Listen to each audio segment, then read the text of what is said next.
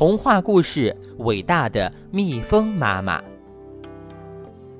秋天到了，小河两岸的菊花开了，小蜜蜂和妈妈正忙着采蜜呢。它们飞到这儿，飞到那儿，可开心了。嘻嘻，这河水好清呢！妈妈，妈妈，我要洗洗我的小花篮，我还要拨一拨小水花。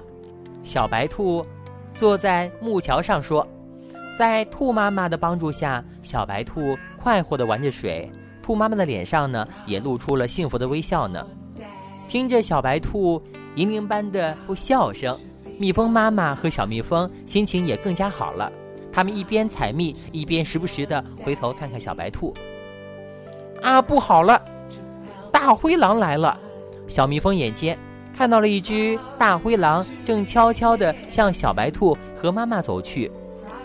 快跑！大灰狼来了！快跑啊！小蜜蜂使劲地喊。可是小白兔正玩得高兴呢，它和兔妈妈根本就听不见。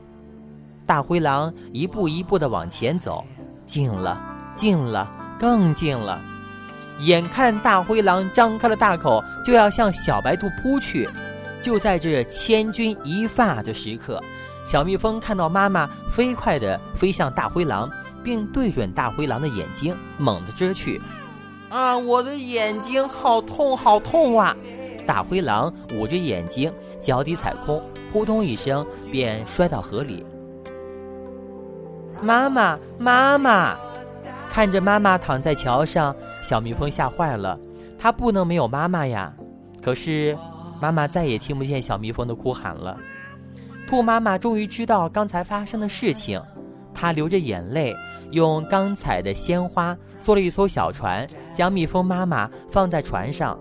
他知道蜜蜂妈妈最爱鲜花了，就让蜜蜂妈妈永远睡在花船上吧。小蜜蜂，你的妈妈为了救我和我的小白兔牺牲了，她是一位伟大的妈妈。以后我就是你的妈妈。兔妈妈抱起小蜜蜂，将一个最大最深的吻印在了他的额头上。小朋友们，你们知道吗？蜜蜂是用尾部末端的蛰针来刺人的，蛰针呢是由一根背刺针和两根腹刺针组成，它们连接着蜜蜂体内的大小毒腺和内脏器官，而且呢，腹针的尖端有像鱼钩似的小倒钩，当蜜蜂把小倒钩蛰针刺入动物的弹性皮肤之后呢，蛰针就拔不出来了。而它的部分内脏呢，也一起脱落下来，这样呢，蜜蜂就死亡了。